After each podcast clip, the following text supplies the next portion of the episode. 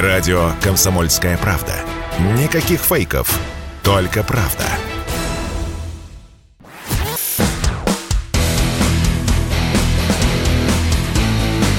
Программа с непримиримой позицией. Утренний Мардан. Всем здравствуйте! В эфире радио «Комсомольская правда». Я Сергей Мардан. Трансляция началась на YouTube-канале Мардан.Лайв. Трансляция началась в телеграм-канале Мардан. Все как обычно, а также абсолютно во всех работающих социальных сетях ВКонтакте, в Дзене, Рутюб традиционно не работает. Не починили, наверное. Ну да ладно, прежде чем мы начнем обсуждать длинный список новостей, поднакопившихся, начиная с пятницы прошлой недели, давайте-ка мы с вами, друзья мои, запустим голосование. Начнем неделю, так сказать, с настоящей нашей суверенной русской демократии. Итак, как вы знаете, вероятно, украинская армия обстреляла позавчерашней ночью российский город Белгород. Причем, если первый раз эта история касалась окраин, как вы помните, удар был нанесен по двум нефтебазам, то в ночь с субботы на воскресенье украинские ракеты «Точка-У» били по центру города. Вот. Их сбило российское ПВО, но, в общем, в любом случае погибли люди, пострадали жилые дома, потому что не сдетонировала боеголовка, она взорвалась уже на земле. Но мы об этом подробно сегодня поговорим. Но дело-то не в этом, дело в последствиях. Итак, опрос звучит следующим образом. Чем должна ответить Россия? Ударить ракетами по Киеву, победить в войне, разгромить Украину и выйти на польскую границу. Либо, третий вариант, грозно предупредить о последствиях и утереться. Голосование идет в телеграм-канале Мардан. Прошу, заходите, подписывайтесь и нажимайте на кнопку. В конце эфира мы объявим о результатах. Но начнем мы с хорошей новости. Территория Луганской Народной Республики официально освобождена, о чем было заявлено вчера, и, собственно, как бы вот все это, собственно, дорогу к этому дню, вот 3 июля теперь в ЛНР, очевидно, является Днем Победы, а украинцы ушли из Лисичанска, они были разгромлены в Лисичанске, и вслед за отступлением из Лисичанска их выбили из оставшихся трех крупных сел, трех населенных пунктов. Ну, собственно, вот так вот. Будем считать, что первый важный момент этой кампании завершен. Слово я хочу предоставить Ростиславу Журавлеву, военному корреспонденту РИА Новости, автору телеграм-канала «Нежурь». Ростислав, здрасте. Здравствуйте. Ну, вы же там на месте. Вы же в Лисичанске. Так, да, мы вчера там были. Позавчера как раз вот в момент водружения Красного Знамени Победы над администрацией, которую перед самым нашим переходом они чем-то взорвали, обрушилась половина здания. А знаете, как в ночном дозоре, а стеночка-то осталась. Вот остался балкончик, куда, собственно, Красное Знамя Победы и было водружено. А зачем они взорвали здание администрации?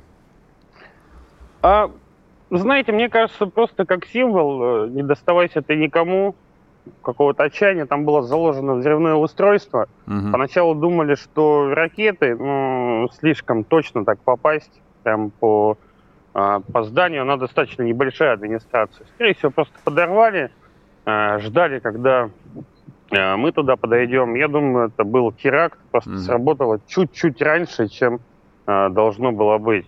Мы увидели этот взрыв издалека, еще подумали, что как «Точка-У», наверное, сработала, достаточно мощно взорвалось.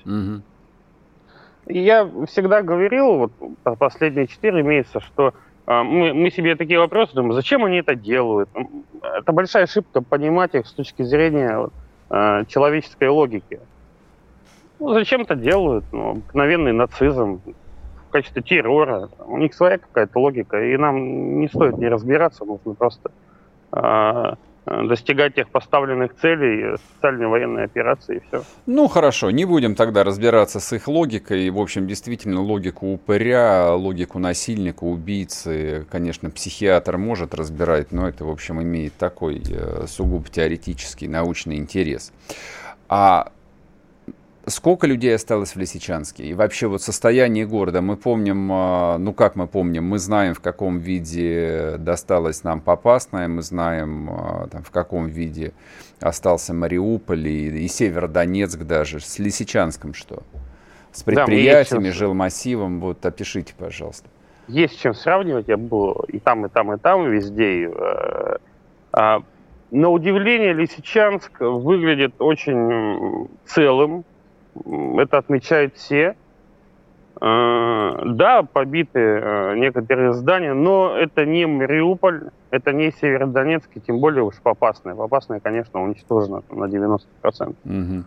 Главное открытие и главный катарсис, удивление – это люди Лисичанска. Там, как встречали нас там, не встречал еще никто.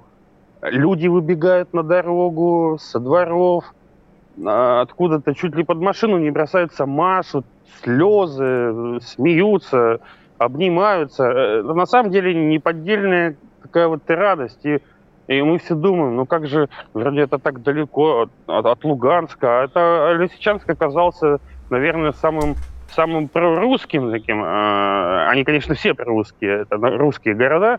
Но именно Лисичанске вот это вот ощущение победы, освобождения, радости ощущалось наиболее ярко. Даже сейчас, если поехать, мы вот во второй день были освобождения вчера, люди бегут. Они уже где-то российские флаги достали, георгиевские ленточки, там, женщины, старики, дети. Удивительно, просто удивительно.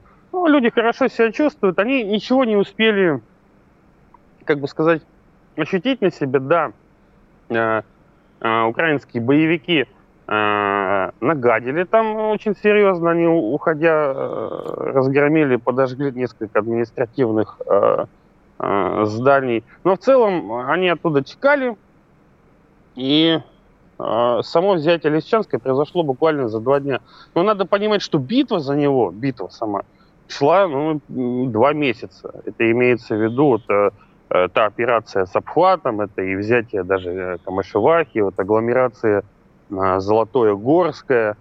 И как вчера нам рассказал герой России Замит Чалаев, это командир полка Ахмат-1, он говорит, мы их израсходовали в полях. То есть гарнизон Лисичанска, мы их выманивали в малые населенные пункты, били их там, тоже малой кровью, кстати.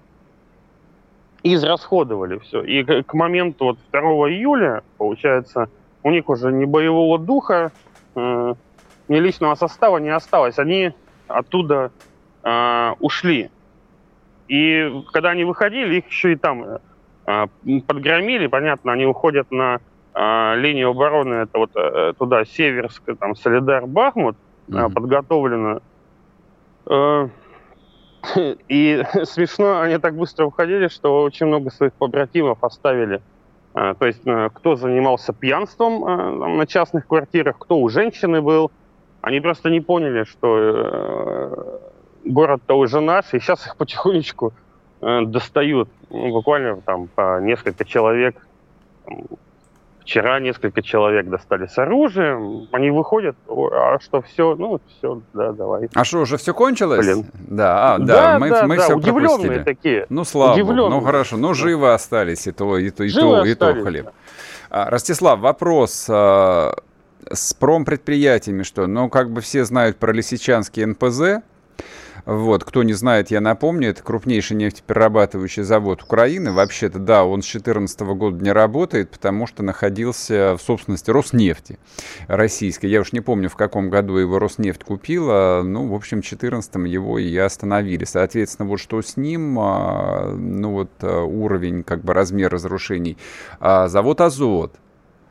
тоже крупный химический. Но еще есть ряд предприятий в Лисичанске, я знаю. И вот напомните, пожалуйста, довоенное население Лисичанска, ну, вместе со всей агломерацией с пригородом, не помните, наверное. Ну, ладно, я сейчас, пока будете отвечать про предприятия, я сам посмотрю.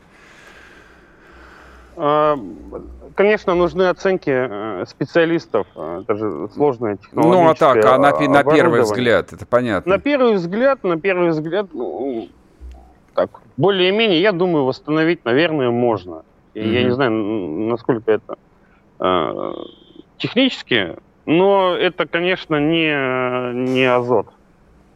Там разрушений гораздо меньше. Ну, слава богу.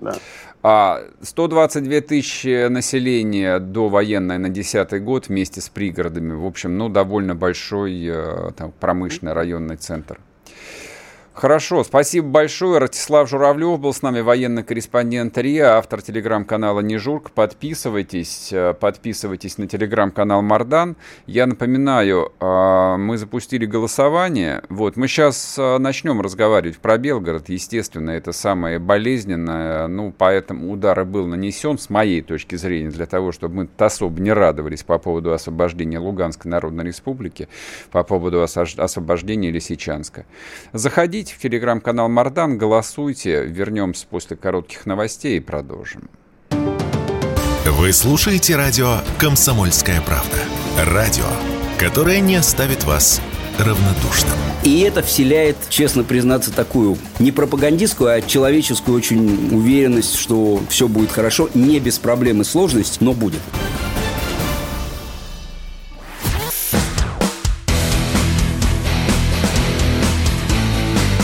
Программа с непримиримой позицией. Утренний Мардан.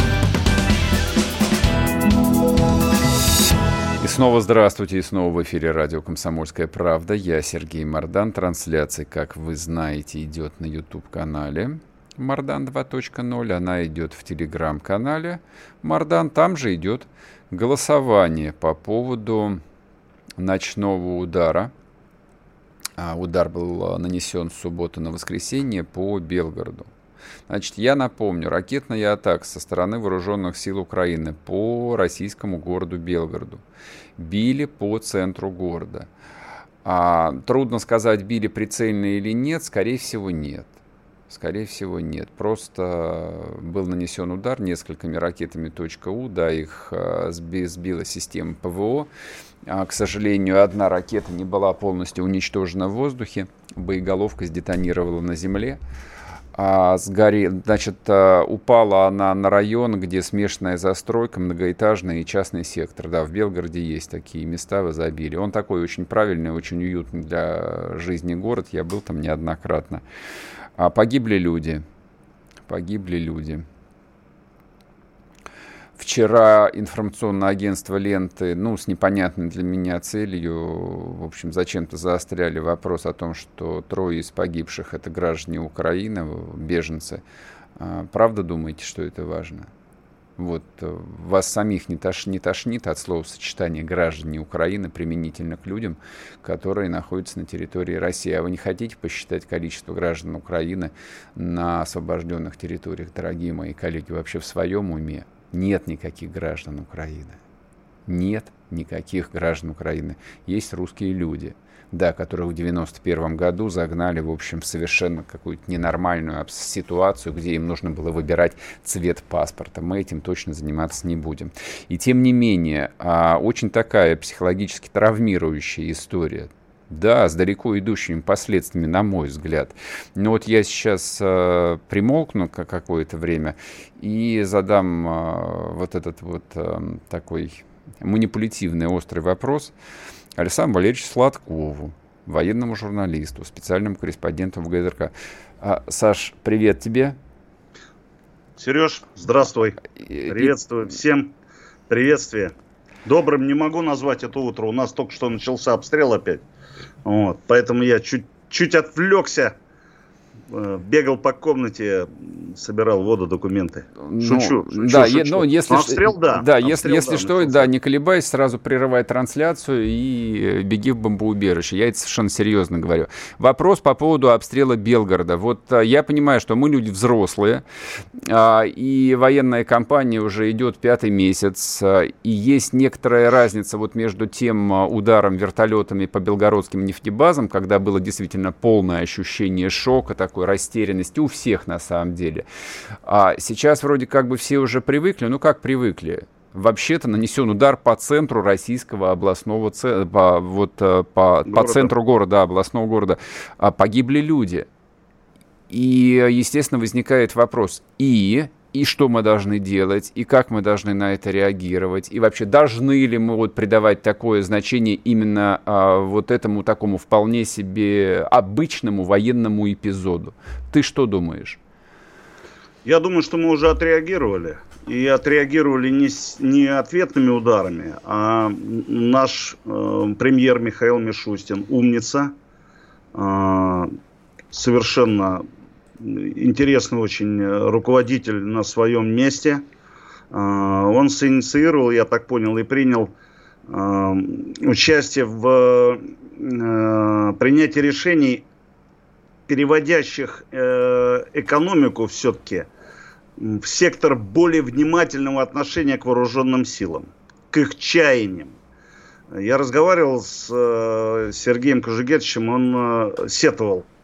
Совершенно справедливо и сетовал, кстати, не вот в момент, когда там мы уже поговорили с Владимиром Владимировичем Путиным, там потом обсуждали какие-то вопросы проблемные на репортерском уровне, но точно вам говорю, что Сергей Шойгу говорил об этом раньше, я лично слышал, что промышленность говорит, мой завод, моя корпорация, да вы что, мы сейчас прямо, давайте, что нужно? Мы для фронта, для победы, для усиления, повышения боеготовности нашей армии, это еще специальной военной операции не было. А когда специальная военная операция началась, давайте, давайте вот нам нужно 800 миллионов и 3 месяца. Подождите, ребята, что там насчет Родина, мама в опасности, там туда-сюда, это как? Вот. Но, с другой стороны, мы бизнесменов тоже не можем стягать, розгами в данную ситуацию. Значит, должны быть какие-то нормативные вещи, определяющие эти отношения. Вооруженные силы и тот же ВПК, и тот же бизнес. И вот буквально на прошлой неделе правительство озаботилось этим вопросом. Это и есть реакция, самая важная, на вот эти вот обстрелы. Даже это раньше произошло, чем вот этот крупный обстрел Белгорода, царствие небесное, погибшим и здоровье раненым. А нам, ведь война переходит в технологическую стадию. Нам либо нужно силу применить, грубую, которую цедить невозможно и рассчитывать. Бабах и все, и дым и пепел. Либо так. Либо, если мы говорили вначале, а мы аккуратно, мы вот это. Так давайте сильно, но аккуратно, как на «Черных камнях» в фильме «Бриллиантовая рука». Тогда получается, что нам нужны разведывательные комплексы, нам нужно знать заранее, откуда будут стрелять, где разворачивается артиллерийская система, куда прибывают эшелоны и все остальное.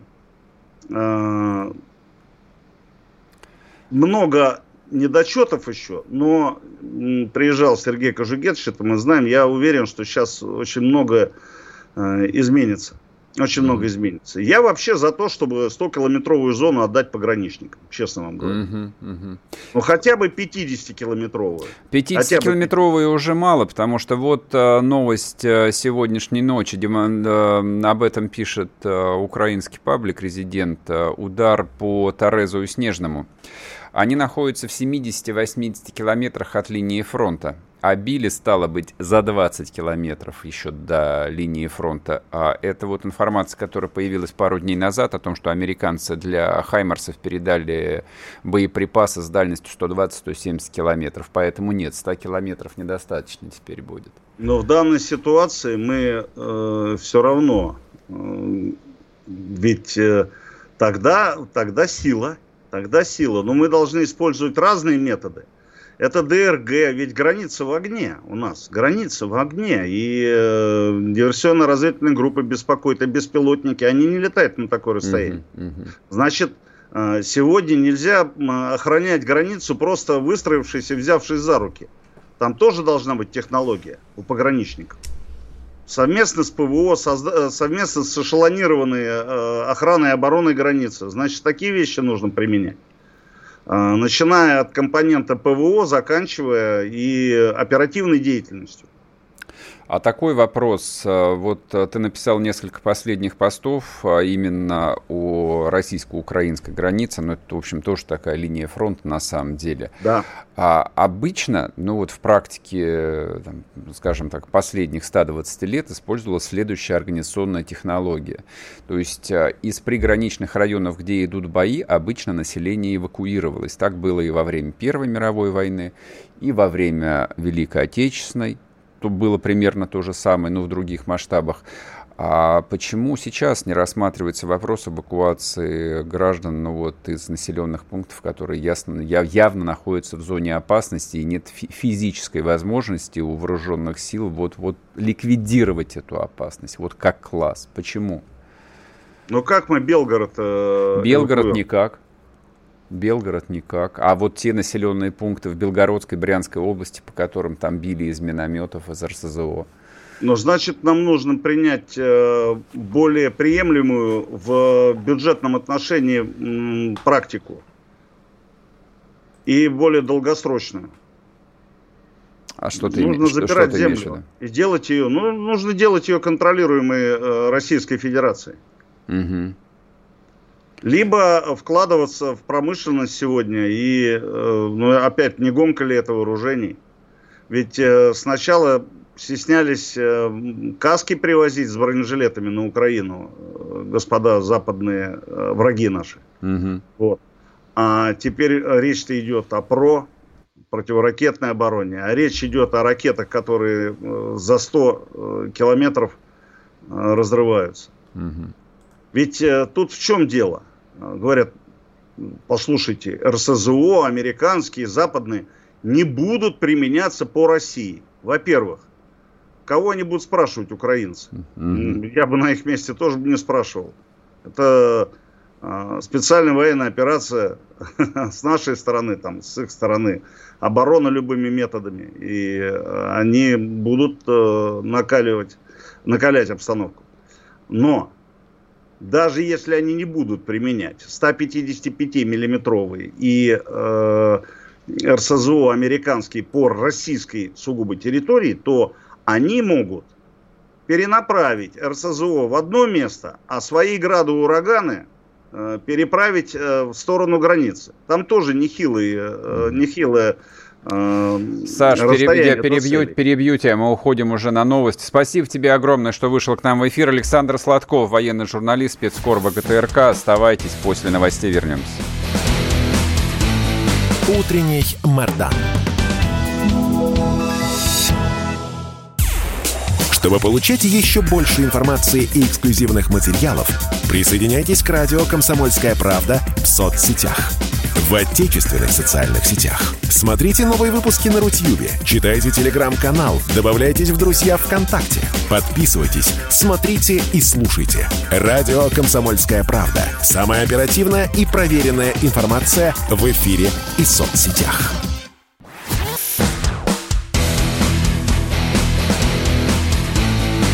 Программа с непримиримой позицией.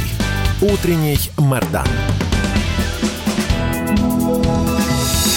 И снова здравствуйте, и снова в эфире радио «Комсомольская правда». Я Сергей Мардан. Смотрите трансляцию на YouTube-канале «Мардан 2.0». Подписывайтесь, кстати. Ну и если уже подписались, не забывайте нажимать кнопку «Нравится». Идет голосование в телеграм-канале «Мардан». Я всех приглашаю, так сказать, выразить свое мнение по поводу ударов по Белгороду и вашего мнения, ну и что же со всем этим делать. Итак, чем должна ответить Россия? Ударить ракетами по Киеву, опять по Киеву. Почему по Киеву? Почему не по Одессе? Почему не по Днепропетровску, кстати? Разгромить Украину и выйти на польскую границу. Вариант. Победить в войне. Третий вариант. Ничего не делать. Предупредить о последствиях, написать ноту протеста, выступить в Организации Объединенных Наций. Да мало ли, в общем, какие есть дипломатические, так сказать, приемы. Вот, или общеизвестные, общепризнанные действия, которые считаются действием. Пишите свое мнение, голосуйте. В конце программы, соответственно, посмотрим, что думают добрые русские люди. Вот на этот момент проголосовало более 7 тысяч человек. Ну, я думаю, что проголосуют порядка 15 тысяч к концу программы. Посмотрим. Ну, вот так вот, мне кажется. Так. К нам присоединяется журналист Семен Байков. Семен, здрасте. Здравствуйте, Сергей. Вот в каком контексте я хотел бы с вами обсудить удар, который ВСУ нанесли по Белгороду. Ну, то есть его можно обсуждать с точки зрения эмоциональной. Вот, травмировали как-то людей. Вот, ну, я имею в виду не жителей Белгорода, которые там кто-то погиб, а кто-то рискует теперь жизнью, и это, в общем, новая реальность, в которой весь Белгород оказался. Я имею в виду остальные 145 миллионов граждан России, которые вот столкнулись с реальностью, что война пришла именно в Россию, то есть она не где-то идет, то есть это не дальняя экспедиция, к чему мы в принципе привыкли, это война, которая идет на территории России. И третье измерение, на которое имеет смысл смотреть вот в более широком таком геополитическом контексте. Понятно, что решения, которые принимаются в Киеве, в том числе и на Банковой или в Генеральном штабе, они там в значительной степени координируются или согласовываются, так сказать, со старшими товарищами, которые у них находятся, в общем, в Вашингтоне. Как я думаю, я действительно так думаю. То есть я не думаю, что это марионетки, прям дурацкое слово. Но я так понимаю, что подобное решение, как удар по территории России, вот, это прежде всего решение политическое и принималось на политическом уровне. Вопрос у меня к вам вот какой. Почему сейчас? Почему в такой жесткой экстремальной форме? Ведь, ну, легко предположить, что российское военно-политическое руководство, ну, даст молчаливую оценку и, в общем, примет этот уровень эскалации. Вам слово. Ну, первое. Я не уверен, что именно этот удар по Белгороду стал шоком для всех россиян, и мы оказались в принципиально новой реальности буквально вчера или позавчера. Нет. По Белгороду, Белгородской области конкретно, били еще 2 месяца назад по нефтебазе, когда вертолеты ВСУ совершенно спокойно пролетели над ПВО каким-то образом и ударили по российской территории. И в течение нескольких месяцев удары по Белгородской области, Курской области, Брянской области происходят с завидной регулярностью, к сожалению. И здесь, к сожалению, здесь нет ничего нового. Другой вопрос, как на это отвечать? Многие говорят, давайте ударим по Банковой, по Генштабу, по каким-то центрам принятия решений на Украине. А какие там могут быть центры принятия решений? Вы сказали, они не марионетки? Я не уверен. Давайте тогда ударять действительно по настоящим центрам принятия решений, а именно в Вашингтоне, в Лондоне, в Париже, в Берлине. Вот это было бы реально удар. Хорошая идея. Ну, давайте тогда. Давайте определим оружие и масштаб удара. Да, но почему Россия этого не делает, понятно, почему Россия этого не делает. Это эскалация, это война с европейскими и западными государствами. Ну, поэтому любой ответ по Киеву или по Одессе, каким угодно городам, они будут носить, естественно, сугубо политический с нашей стороны характер. То есть я считаю, что если бы хотели ударить, если бы эти удары действительно носили военно-стратегический характер, это сделали бы еще в конце февраля, в начале марта. То есть вы думаете, что просто в этом нету именно военного и военно-политического смысла? Нету. Если бы это было, это бы сделали давно, я уверен бы. Хорошо. А вот какая у меня картинка сложилась, когда я об этом прочитал и посмотрел эти бесчисленные видео. Ну, вот напитался, так сказать.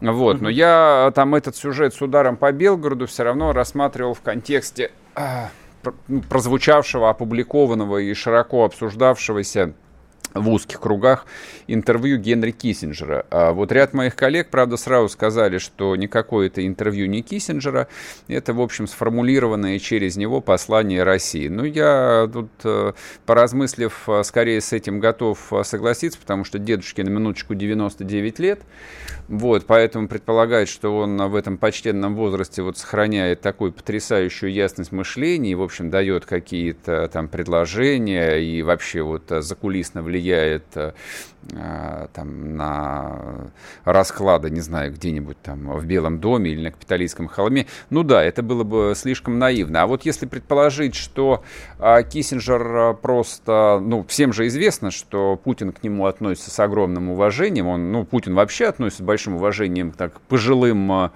политическим деятелям, так сказать, с репутацией там типа Геншера и, соответственно, вот этого старенького американского сотрудника Госдепа бывшего.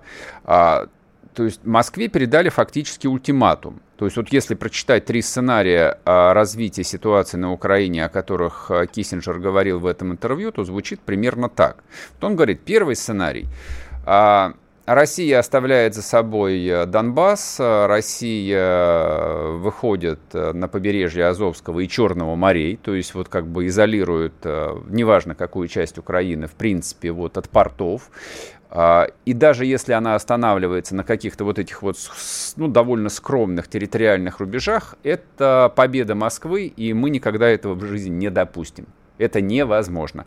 Второй сценарий. Мы Россию выдавливаем отовсюду, включая Крым, но это, в общем, тоже химера, потому что очевидно, что Москва, в общем, нанесет удар всем, что у нее есть. Имеется в виду Третья мировая война. И третий сценарий, который, собственно, вот озвучивается, как, ну, как я вижу, вот некое там открытое предложение Москве, типа, господа хорошие, Владимир Владимирович, давайте-ка вы отходите на рубежи 24 февраля, вот, и дальше, в общем, как-то... Ну и, соответственно, принимаете, что все, Украина окончательно становится вашим врагом, мы ее принимаем в НАТО, включаем во все евроатлантические структуры, и все. Вот, собственно...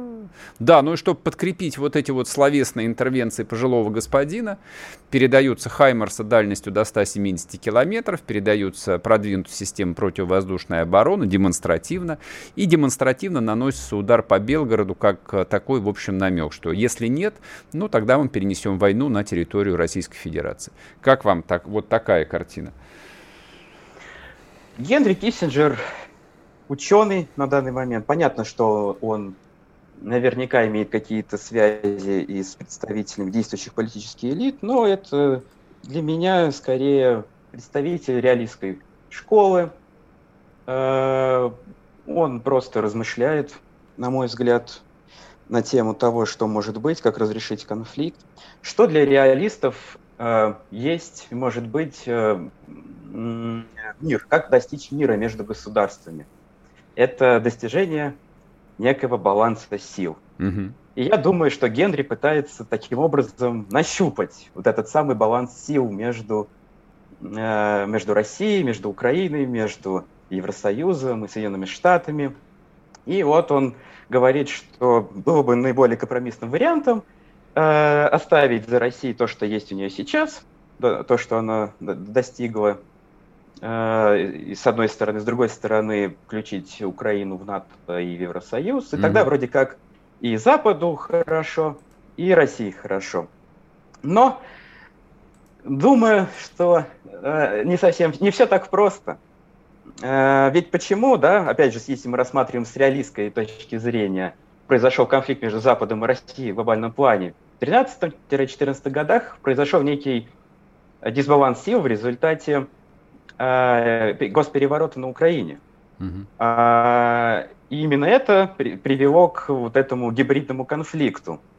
Соответственно, чтобы этот конфликт завершить, нужно теперь по-хорошему избавиться от любого очага беспокойства, да, для России. И даже если сейчас Украина хоть в каком виде останется, хоть в каких границах, хоть в каком статусе, все равно неизбежен новый конфликт. Новая война. То есть, если мы... Да, к сожалению, это так. Семен, я вас сейчас прерву. Мы уйдем на минуту буквально на новости, потом вернемся, вы сможете закончить свою мысль и вот закончить ответ на мой вопрос. Семен Байков с нами на связи, не уходите, продолжим. Ох уж эта экономика 2022 года. У нас накопилось к ней очень много вопросов. В какой валюте хранить сбережения? Что будет с рублем через полгода? Почему доллар падает, а цены растут? Какими банковскими вкладами стоит воспользоваться? Есть ли будущее у криптовалюты в России? Ответы знают экономический обозреватель «Комсомольской правды» Евгений Беляков и главный редактор портала «Мои финансы РФ» Надежда Грошева. Слушайте каждую среду в 19:00 по московскому времени программу «Не лишние деньги». Всегда как интересно, когда не просто неумозрительные какие-то деньги, да, а когда вот прям вот они есть. Вообще лучше, когда деньги есть.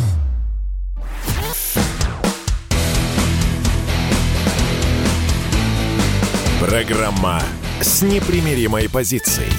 Утренний Мардан. И снова здравствуйте, и снова в эфире радио «Комсомольская правда». Я Сергей Мардан. Мы разговариваем с журналистом Семеном Байковым. Обсуждаем мы, не совсем удары по Белгороду. Я просто подчеркиваю для наших слушателей. Военная кампания идет пятый месяц. Фронтовая операция. Вот фронт протяженностью 2500 километров. Сотни тысяч солдат, сотни единиц бронетехники. Вот, поэтому словечко «инциденты», «провокация», «террористическая акция» и прочее, как-то, в общем, звучат довольно нелепо. Вот просто представьте себе подобную риторику применительно к 1941 или 1942 году. Попробуйте, и сразу поймете, в общем, какая это дикость и глупость. Семен, вам слово. Я вас перебил. Мы ушли на новости. Вот закончите вашу мысль, пожалуйста. Суть в том, что если мы хотим добиться мира на, скажем так, украинской территории, в целом в Восточной Европе, государство Украины как такового по-хорошему уже не должно существовать. Почему? Если абстрагироваться от эмоций, приведите 2-3-4 аргумента. Почему? Да. Хочу сказать сразу, я не имею ничего против граждан. Да, Украины, мы тоже ничего не имеем. Да. Мы за то, чтобы они не были гражданами, а просто были нормальными, добрыми украинцами или русскими. Чтобы были гражданами России или Польши. Конечно, чтобы никто не умирал. Но, понимаете, я бы даже здесь сравнил эту историю с Ближним Востоком. Ведь мы видим, Израиль, Палестина, например. Вот эта дележка территорий, она продолжается уже десятилетия. 80 здесь лет, будет... на минуточку. Да. После окончания Второй мировой войны. И здесь тогда будет то же самое. Угу. Если какой-либо мир будет подписан в ближайшее время, именно на условиях на какие намекает Генри Киссинджер, скорее всего, будет неминуемая и новая спецоперация в дальнейшем. То есть вы фактически говорите, это очень такой новая идея, честно говоря, в этой риторике. Вы говорите о том, такая палестинизация конфликта в данном случае грозит. В некотором смысле, да. Восточная Европа превратится в новый Ближний Восток. Да, то есть окончательно. Да, мир, в котором мира быть не может по определению. Да. И это большая проблема. По-хорошему, опять же, с реалистской позиции, если рассматривать, нам был бы выгоден вариант раздела Украины, то есть не только в одиночку расчленить ее на территорию, на территории, которые отойдут, возможно, на России, или станут просто подконтрольными России территории, а сделать это вместе с Польшей, которая была бы не против, присоединить Львов, возможно, с Венгрией и Закарпатьем. Румыния, я не уверен, она скорее настроена на Молдавию, возможно, Словакия захочет себе кусок пирога отнять. Mm-hmm. Это был, наверное, наиболее идеальный вариант. И, тогда последний вопрос. Ну, а вы как думаете, есть ли хоть какая-нибудь доля реальности вот в этом разделе? Или все равно нам придется, в общем, заниматься в одиночку этим вопросом? Вы знаете, последние полгода показали, что нет ничего невозможного. Хороший ответ. В международных отношениях, даже в 21 веке. Ну, тогда еще один вопрос. Вот Генри Киссинджер, который является, олицетворением, то, что называется, американской версии реалполитик, почему он озвучивает совершенно неприемлемые для России варианты? Или мы что-то не понимаем, или они совсем не понимают суть устройства российского государства. А с какой стати Генри Киссинджеру предлагать вариант абсолютно выгодный России? Не-не, дело не в выгодном, реальный. Я про это говорю. Реальный. Ну, реальный — это окончательная победа по-хорошему России. Понял. Он устроит, это единственный, я считаю, способ достижения мира. Спасибо большое. Журналист Семен Байков был с нами. Я очень рад, что Семен к нам присоединился, потому что такая верная, очень историческая аналогия. Действительно, много можно общего обнаружить, сравнивая ситуацию в том, что называется арабо-израильский конфликт. Какой к чертям собачьим конфликт? Там война не прекращается 80 лет, ровно с момента создания государства Израиль. И, соответственно, украинский кризис, который начался, конечно же, не 24 февраля и даже не в 2014 году. Этот кризис возник, по моему глубокому убеждению, в 1991 году, когда три мерзавца, покойных ныне, подписали документы в Беловежской пуще. И, собственно, процесс будущей войны, он был запущен именно тогда. И никак не позже. Он обострялся не сильно, но всем же внимательным, скажем так, всем внимательным людям было понятно, что ничем хорошим вся эта история в конечном счете не закончится. Так думали люди и с конспирологическим мышлением, так думали люди, условно там, с апокалиптическим мышлением. Я, например, так думал всегда, с 91 года. Даже будучи там очень молодым, очень наивным человеком, у меня не покидало ощущение, что ничем хорошим это закончиться в принципе не может. Потому что разорвали то, что разорвать в принципе невозможно, нельзя. Это одно. Это вообще одно. Поэтому. И что? О чем должен быть разговор? О том, что российская армия остановится на административных границах Донецкой и Луганской областей? Кто-нибудь вообще всерьез в это верит?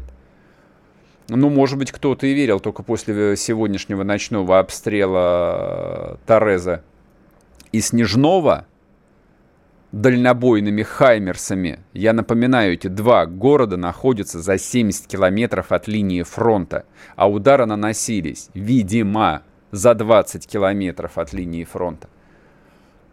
То есть кто-то всерьез рассчитывает на то, что война остановится на административных границах. Что-то мне как-то сомнительно. И дело там не в риторике, которую можно услышать со стороны Киева. Да бог с ним, с Киевом. Нужно смотреть на военные сводки и нужно смотреть на те заявления, которые делаются в Вашингтоне. А в Вашингтоне последний, кто отметился, это был Кирби. Он сказал об этом меньше суток назад, о том, что сейчас не время для мирных переговоров. И все. То есть любой человек, который понимает, что это конфликт, это война, она не с украинским государством. Украина в данном случае действительно это не более чем прокси-сила, а война идет. Война идет на самом деле действительно с западным миром, с западной моделью мироустройства. Ставки высоки, как они никогда не были высоки. С 41-45 года не было таких высоких ставок для России, по крайней мере. И да, действительно, Россия пытается, во-первых, сломать все мироустройство. В этом смысле американцы не врут. Они действительно говорят, что Россия является угрозой миру, основанному на правилах. На тех правилах, которые существуют с 1990 года. Это правило американоцентричного мира. Россия 30 лет находилась внутри этого американоцентричного мира. Мы прямо вот с 91 года на всех парах, вот на полной скорости влетели в этот американоцентричный мир. И нам там было здорово, нам было уютно, нам там нравилось. Ну, не нам с вами. Вот, а правящему классу, правящей социальной группе, которая получила, в общем, все бенефиты после распада СССР, им в этом мире было, да нормально было все. Безопасно, понятно, правила игры прописаны, что можно, что нельзя. Но теперь-то это отменили. Я не хочу лишний раз обсуждать, почему отменили. А это тема для отдельного долгого разговора. Но факт тот, что Россия пытается и весь этот мир сломать, и себя из него выломать, вытащить, увязнув по самую шею. Но если она себя из этого мира выломает, то действительно этот мир, он развалится. Мы являемся частью вот этой системы глобального разделения труда. Кто-то поставляет нефть, никель, алюминиевые чушки, вот бревна кедровые и прочее, а кто-то делает айфоны. Вот. Поэтому вот такие вот ставки. Поэтому американцы и прямо говорят, никакого мира, никаких переговоров. Вы либо сдаетесь и отступаете туда, куда вас загнали в 2015 году, по Минску-2, либо мы вам сломаем шею. Не верите? Ну, тогда ловите в Белгороде. Это была демонстрация. Ультиматум сформулирован Генри Киссинджером. А в Белгороде была демонстрация того, что будет, если Россия не примет условия ультиматума. Ну а развитие этого сюжета, ответ на этот ультиматум, мы увидим в ближайшие дни. Конечно, можем горячиться дальше. Но для того, чтобы горячились не просто так, заходите в телеграм-канал Мардан и голосуйте. Украина обстреляла Белгород ракетами. Чем должна ответить Россия? Объявим результат позже. Утренний Мардан.